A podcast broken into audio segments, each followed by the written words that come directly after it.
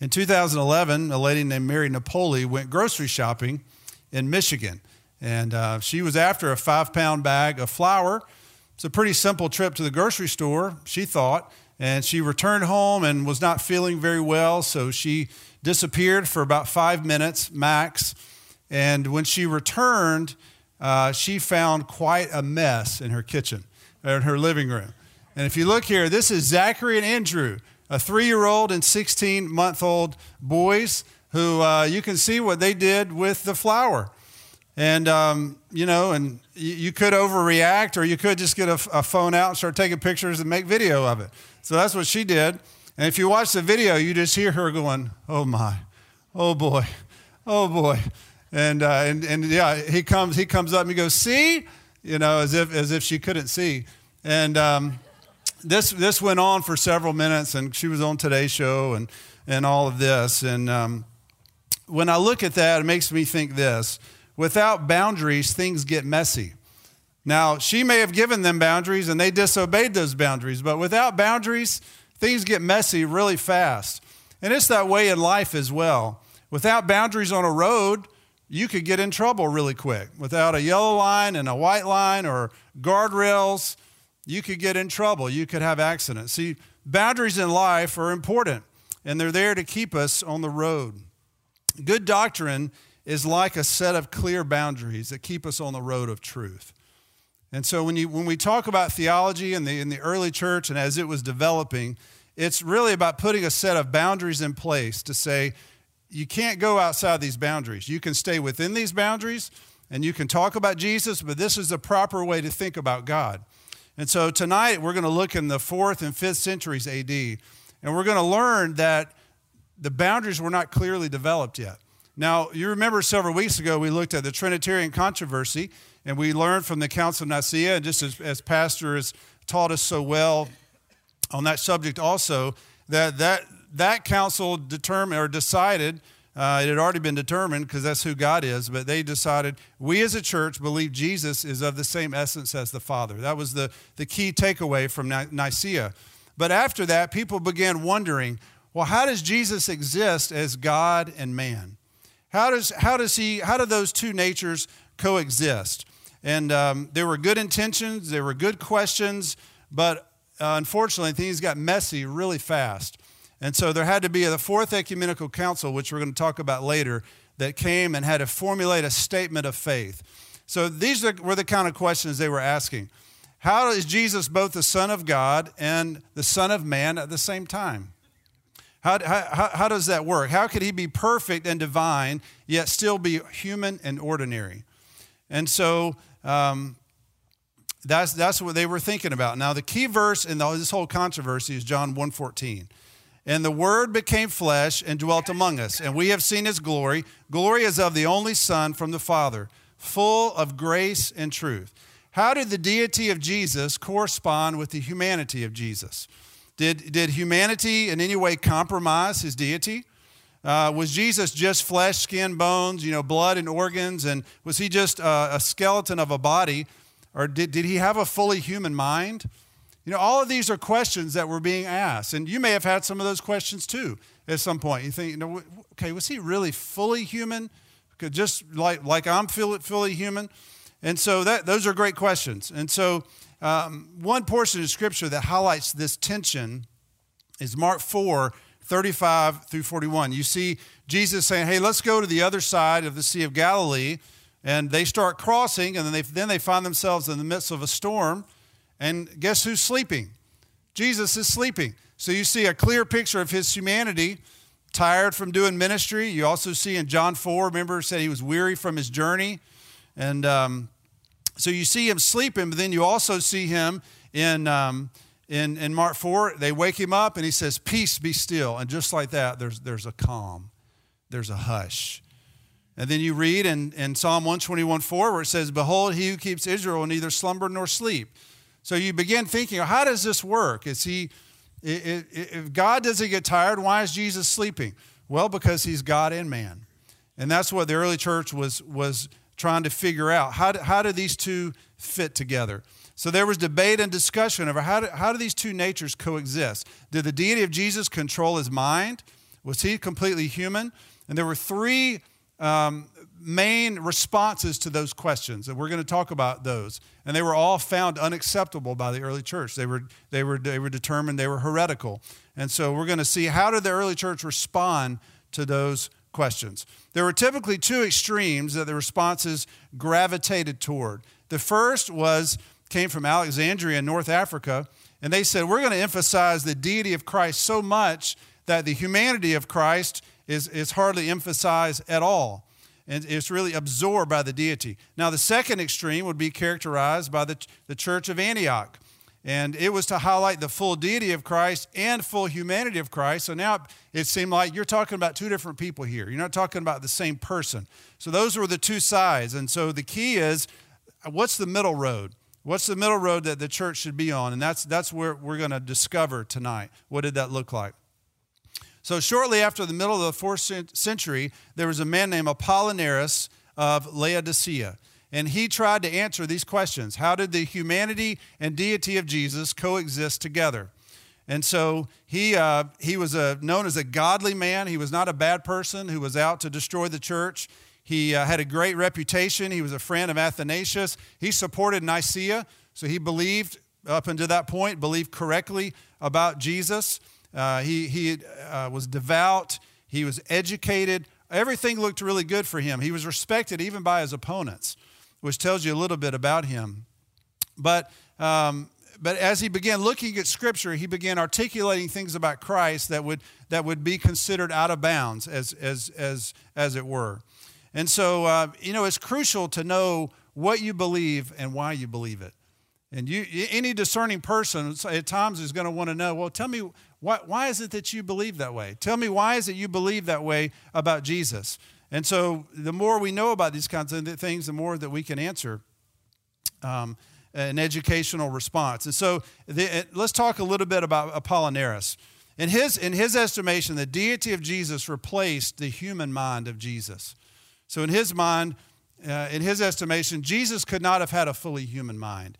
The, the deity of Jesus overpowered the humanity of Jesus. And so, that really, the only human element of Jesus was his body. His will, his mind, his spirit, all of that was, was divine. It was not fully human. He was now, in, in his defense, he was trying to protect the divinity of Jesus. So, in his mind, the humanity had to be different than other people. He felt if Jesus had a human mind, he could not have remained sinless. He, he would have had to be sinful. Now why, now, why would that be? Well, because Adam and Eve, they ch- willingly chose to disobey God, and there, it, was a, it was a mental decision. They knew what God had said, but then they willingly disobeyed. So Apollinaris thought, hey, Jesus can't have a human mind because that's where sin originated from. So you can follow, you can follow his kind of his train of thought here. And so it's important to know why people believe the way they do. It's always great to ask questions you know, instead of just thinking, well, you know, that's just dumb. You don't make any sense. Just ask questions. Tell me, why is it that you believe that way? What, what led you to that conclusion? And you'll often will discover that there's, there's typically a reason people believe the way they do. So Apollinaris, his view emphasized the unity of Jesus. He felt that to believe Jesus was fully human and fully divine meant to present Jesus as two persons instead of one. And so his view is often called the word flesh model of Christology, is what, is what it's called. And so he sacrificed the humanity of Jesus for the unity of Jesus. And now let's go a little bit deeper as to why he may have uh, felt this way. Um, he was influenced by the Arians on how he viewed Jesus, even though he opposed Arianism. Earlier in his career as a bishop, he served as a reader under a man named Theodotus. Theodotus was an Arian and he was the bishop of Laodicea. And so, as Apollinaris studied under him, he, began, he was influenced by his views. The Arians believed that Jesus became flesh, but he did not have a rational human soul. His deity replaced the human one. So Jesus became flesh, but he did not become a man in the, in the view of the Arians. And so, uh, boy, just a great word of caution there. Be careful who you listen to. Be careful who you're reading because those people, I know there's all kind of great resources and sermons, and uh, there's a lot of great things out there, but you got to be careful who you're listening to. Because here's Apollinaris trying to learn, trying to grow, and now he's influenced by an Arian. And next thing you know, he starts adopting the way he, he thought about Christ. And so it's not enough just to say, well, they're teaching the Bible. Well, Apollinaris taught the Bible. It's not enough to say, well, they, they're preaching from the Bible. The real question is, how are they interpreting the Bible? How are they interpreting? Are they interpreting it correctly? Does it match up with other portions of Scripture? So important. And um, you really got to use wisdom. I, only, I just have a small number of people that I, you know, kind of listen to regularly. You, you, you really just, you just got to say, God, just give me wisdom. Help me. And so, the, and so as Apollinaris looked at Scripture, he felt like, uh, especially when he looked at Romans 7, you see the battle between the flesh and the spirit. He felt like, you know what, there's no way Jesus could have had a human mind. There's, there's no way because Jesus would then have been sinful and Jesus was not sinful. And so, uh, therefore, he just he, he had to have a divine mind. So the human mind is prone to impure thoughts. And since Jesus was sinless, he, he could not have had a human mind. This was his logic. And so when Jesus was born, his flesh was fused together with his deity, so there was, there was only one nature for Apollinaris. There was one nature, not two. And so he saw this as an issue of salvation. If the deity of Jesus and his humanity were separate, then there would be a son of God and there'd be a son of Mary, but there'd not be one, one person who's the same. They had to be unified in order for man to be saved. And so Apollinaris looked at this verse in John 17, 19. He said, Jesus said, and, and for their sake I consecrate myself, that they also may be sanctified in truth. And so Apollinaris goes, see, Jesus did not say he sanctified his humanity and his deity. He just said he sanctified himself. So he said, see, there's only one nature, there's not two. So he's, he's using scripture, okay? He's using scripture to validate, to prove his point. And so uh, because he only referred to himself as having one nature, Apollinaris said, you know, he's got a divine mind. Now, this heresy goes back to about 352 AD. Uh, it didn't really become a public issue until 362. About 10 years beyond that, to 372, it was widespread, it was controversial. So, how did the church respond to this teaching? Well, you remember several weeks ago we talked about the Cappadocian fathers, the great Cappadocians. We talked about Basil the Great, his brother Gregory of Nyssa, and then their friend Gregory of Nazianzus. So, those, mainly the two Gregories, responded to um, Apollinaris' teaching, which we'll talk about in a minute. But in general, this is what the church said. They said, Apollinaris is not talking about the real Jesus. he's not talking about the Jesus in Scripture because um, uh, the, he, he's talking about a Jesus that only appeared to be human.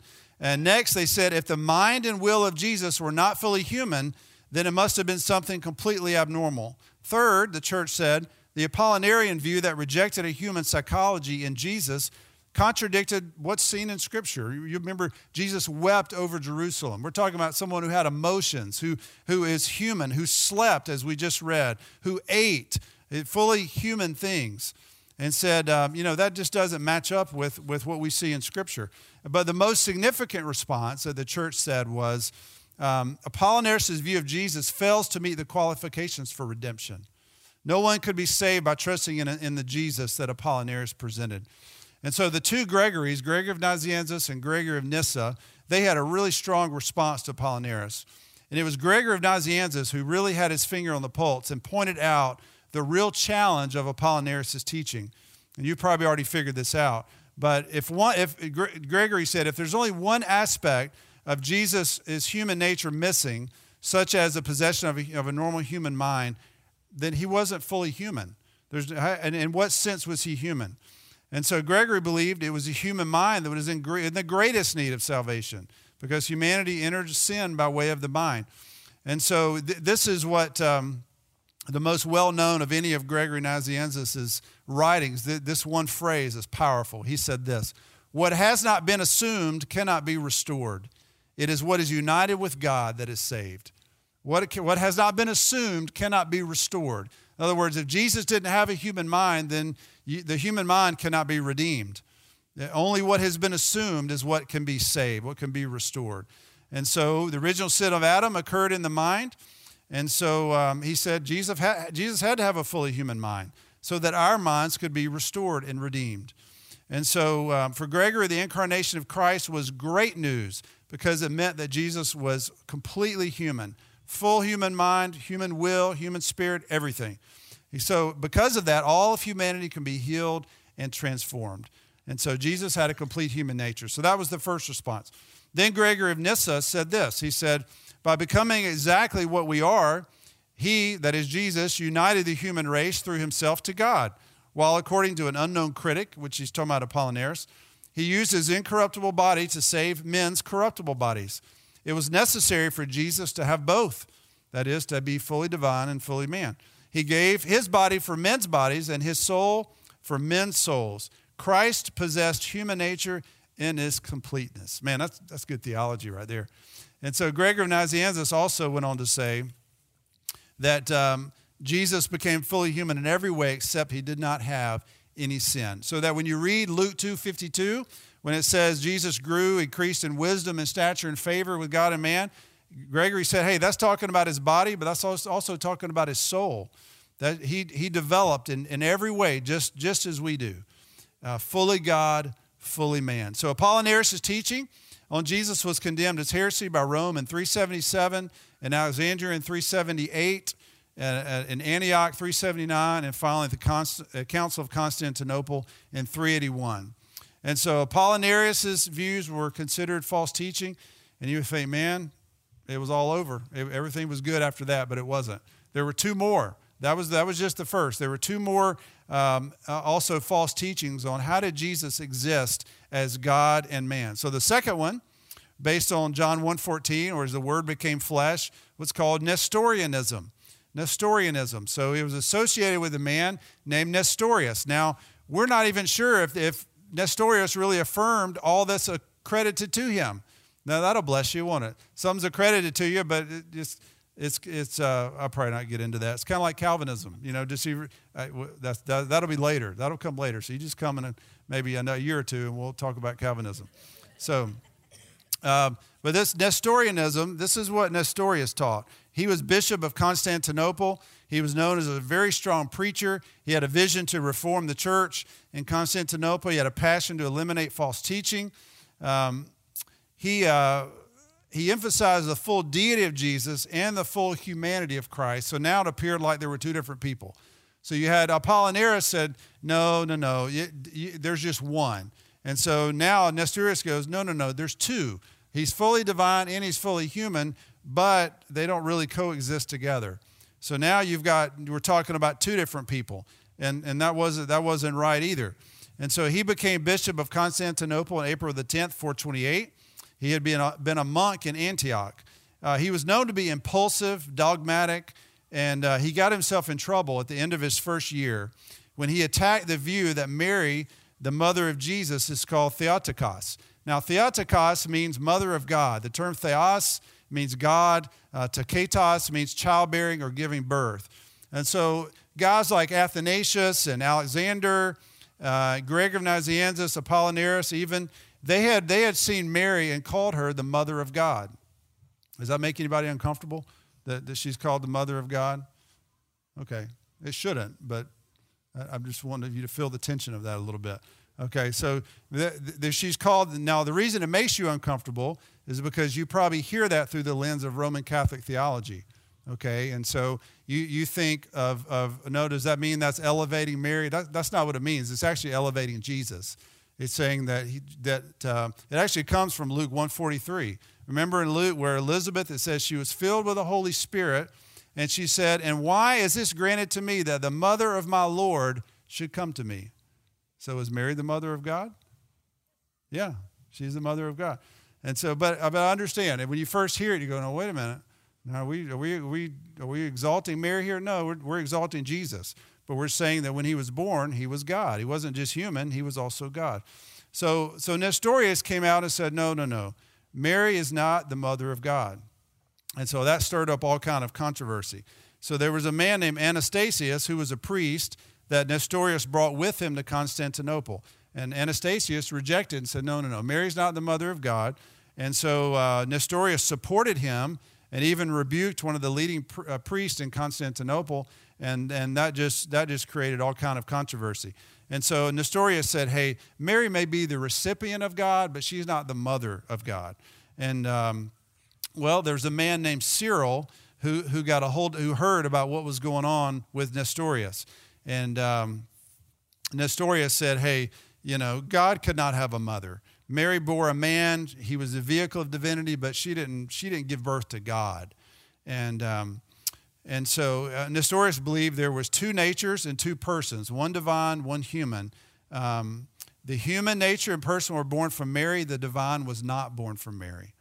And so that, that was his view. So Cyril, who's the bishop of Alexandria, he heard about Nestorius' views and he jumped all over it. He had been bishop in Alexandria since 412, and um, there, was, there was a tension between Alexandria and Constantinople.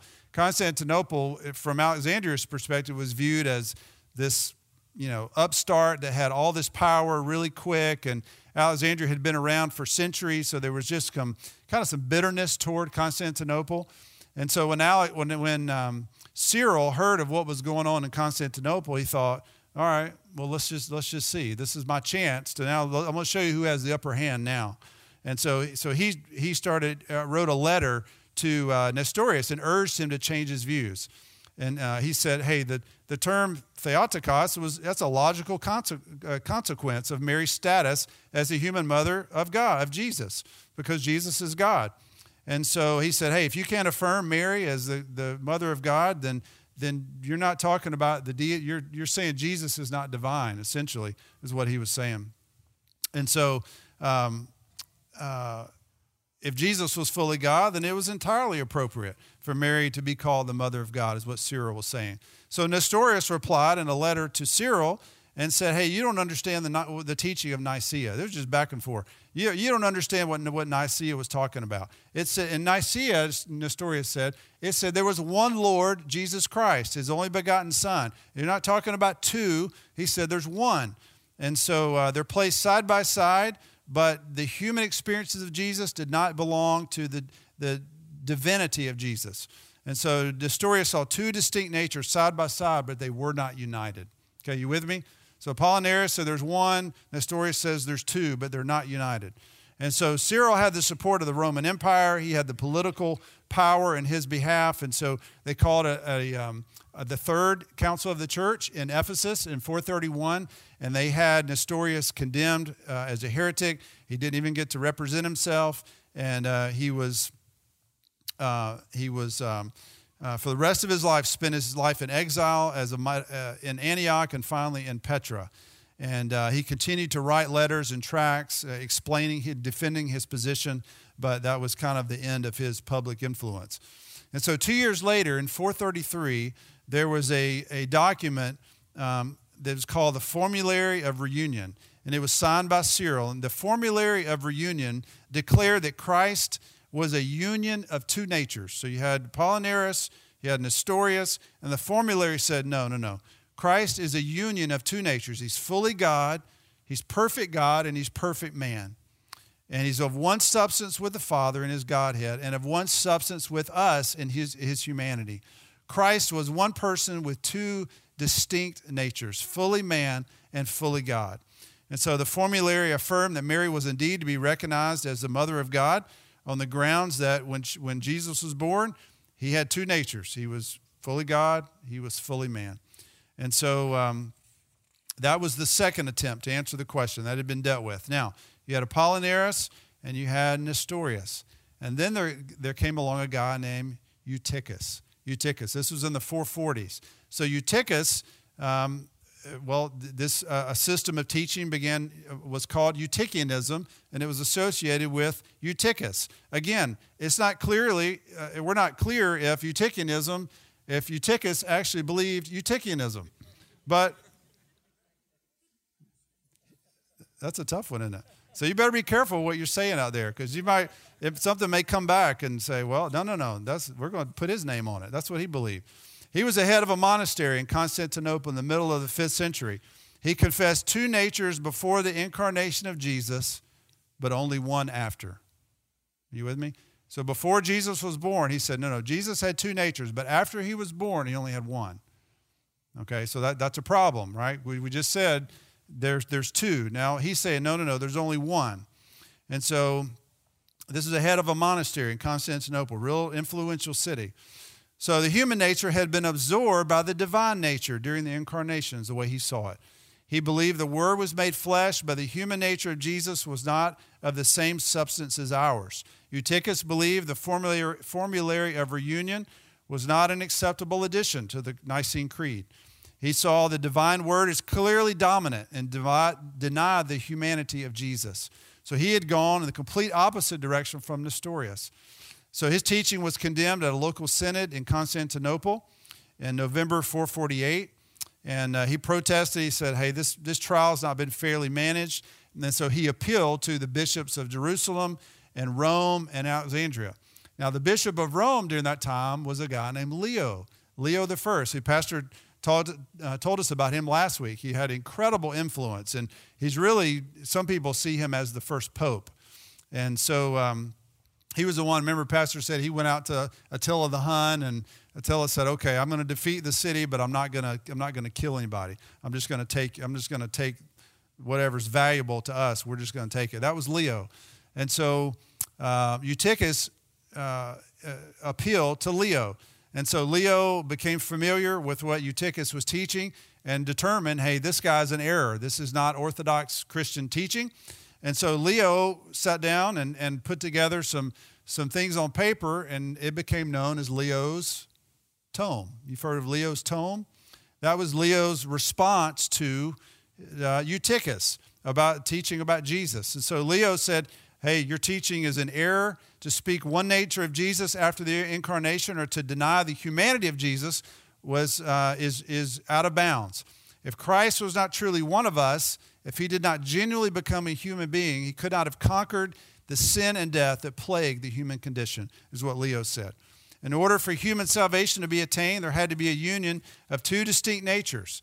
He stated it this way The incarnate Christ was complete in what belongs to him, complete in what belongs to us.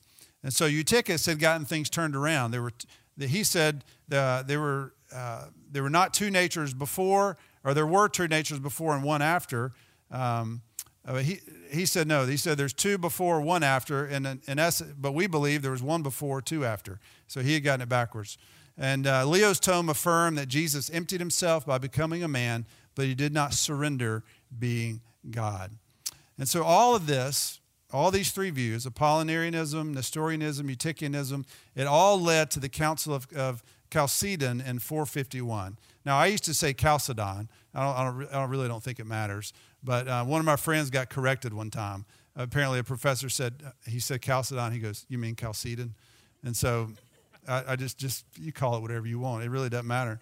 I just thought it was funny. Um, so, Cal- Chalcedon.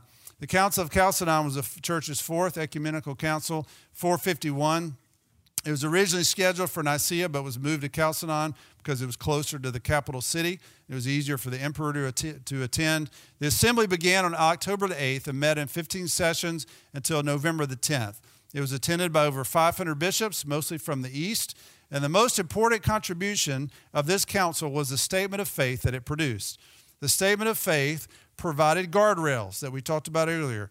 The statement of faith provided guardrails that taught us this is how we think and, and believe about Jesus. In between here, this, this is correct doctrine. This is how you believe about Jesus. Anything outside of these guardrails is, is not orthodoxy. It's not, it's not acceptable uh, belief about Jesus. And so the bishops uh, present there at Chalcedon wanted to uh, affirm the teaching and statements of Nicaea and 325, Constantinople 381, Ephesus 431, while adding clarity to the Christological controversy. So all these councils were recognized as being authoritative to the entire, entire church. Leo's tome was read, and after some debate, it was approved as orthodox. So after much discussion, there came a new definition of faith or a clarification of what the church held to be true. So I want to read it to you, just so you're in the know of what, what happened there. It's kind of long, but it'll, it'll make sense here.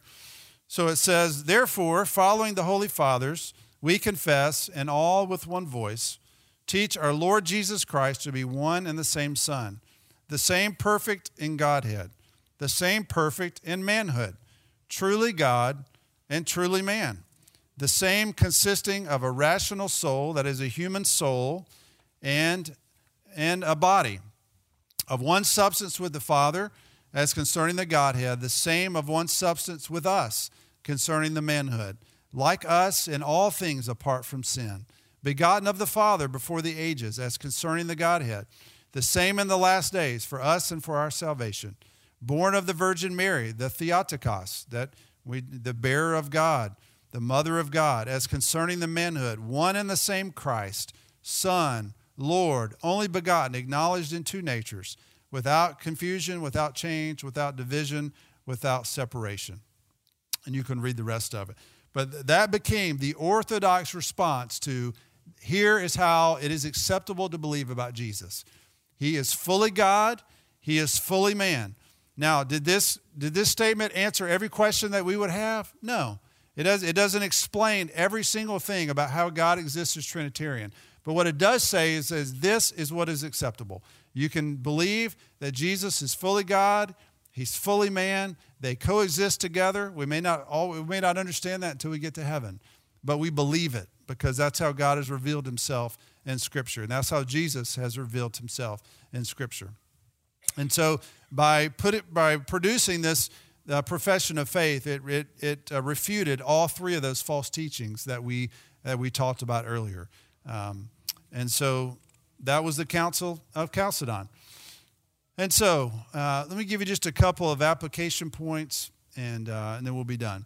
So, based on what we've learned tonight, uh, here's the first thing. Because Jesus was fully God and fully man, we can experience total redemption. Because Jesus is fully God and fully man, we can experience total redemption. Uh, Jesus has redeemed every single part of us. So, whatever your struggle is tonight, some of you, maybe, maybe it is your mind, maybe it is thought life, or um, you know, just these self-defeating thoughts, or just whatever your struggle is, and you think, well, it's just always going to be this way. I'm just always going to have this struggle. I'm just, this is just what it means to be human. Well, Jesus was completely human. He had a human mind. And, you know, when Paul says, be transformed by the renewing of your mind, that can be possible because Jesus has redeemed your mind. He's redeemed my mind. In Romans 6:11 it says consider yourselves dead to sin but alive to God in Christ Jesus. We can be alive to God in Christ Jesus because he was f- uh, fully human and he still is fully human. And one day he'll come back. And so I want you just to just just think about the implication of that. That whatever it is that you're struggling with tonight, there is victory because Christ was fully human. There is victory in him. So you and I can walk in the victory that he has purchased for us over any sin that you're struggling with. There's complete victory in him. And so, boy, live in, in, that, in that truth that uh, he has, has purchased us and we are free in him. And so the next thing is to express gratitude to those who articulate Christian truth. Express gratitude to those who articulate Christian truth. We're the beneficiaries. You think about these guys we've talked about, the Cappadocian fathers and Athanasius and uh, Leo and some of these others that were involved, and eventually Augustine, who we're planning to talk about Augustine next week. Give you a little commercial there. Um, you can't talk about the early church without talking about Augustine. And, um, or if pastor says Augustine, he's probably right. It, it, either way, it's the same person. And so uh, we're going to talk about him next week. But um, we are the beneficiaries of what these guys took time to do. They spent time just trying to understand what, what, what does this mean to be Jesus, to be fully God and fully man. And so now we get to be strengthened in our faith because of people like him. And so, man, take time to express gratitude to to our pastor, to other pastors you may have had at, at some other point in your life, or pastors you've had here. You know, I think about guys like Dr. like Ravi Zacharias and Dr. Al Mohler, some of these guys that are out. I mean, they're out in the real world. You know, they're on CNN and, and the Fox News, and um, you know, uh, Dr. Zacharias will go to these, you know, Yale and some of these Ivy League schools where there's just sometimes just hostility against Christianity, and there they are being a voice for truth and, and explaining this is what it means to believe about God. This is the Christian worldview. And um, this, this past year, Dr. Mohler did an Ask Anything tour. He went to University of Louisville and went to UCLA, and students could ask anything. And he's just up there answering their questions. You think, man, that takes a lot of courage to go to Southern California and just let them ask whatever it is they want to ask, especially on a college campus. Uh, man, we, these are guys we need to be praying for and just encouraging them, maybe through an email or just a note to say, hey, I appreciate your ministry. Thank you for what you do. Thank you for for spending the time to study this so that I can understand it. And thank you for, for always being a, an advocate for truth out in the real world. Well, in February 2017, there was a man named Manfred Kick. Manfred Kick was driving his Tesla Model, uh, Model S, whatever that is, Tesla Model S. He was driving down the German Autobahn near Munich. And he noticed something strange. He noticed there was a Volkswagen Passat ahead of him, and it was banging up against the guardrails. And he got close enough to it, and he noticed the driver was slumped over the steering wheel. And so he called emergency services, and they were on their way. But until they got there, he thought, man, this, this you know, this, this car could run into this is dangerous. So he sped up and got in front of the car and slowed down a little bit until the, the Volkswagen bumper touched uh, the front of his bumper, touched the back of his bumper. And he just slowly just stopped. And eventually that car came to a standstill. And so he got out, and the driver was unconscious, apparently was taken to the hospital, was treated for stroke symptoms and internal injuries. Two days later, the CEO, CEO of Tesla sent a tweet of appreciation, said, um, in appreciation for what the Tesla driver had done. He said, Hey, any, any damages to your car, we'll fix it for free. And so um, the guardrail had kept this Volkswagen on the road, it kept him out of trouble, but it was the driver who brought him to safety. And so there are all kind of resources out there uh, that will help you stay on the road of truth in terms of doctrine. But we need people who will take time to carefully and patiently talk with those who have hard questions and say, hey, here's what it means to be Christian. Here's what it means to think rightly about Jesus Christ. And here's why. And here's, here's what the Bible says about Jesus. Those are the kind of people we need, we need to be in this, in this day and time because there's people that they don't believe and, and they're not afraid to say they don't believe. And so there need to be Christians who are informed, who can say, hey, let me tell you what the Bible says about Jesus. He's fully God and he's fully man. And because he's fully God and fully man, he can redeem you and he can flat change your life.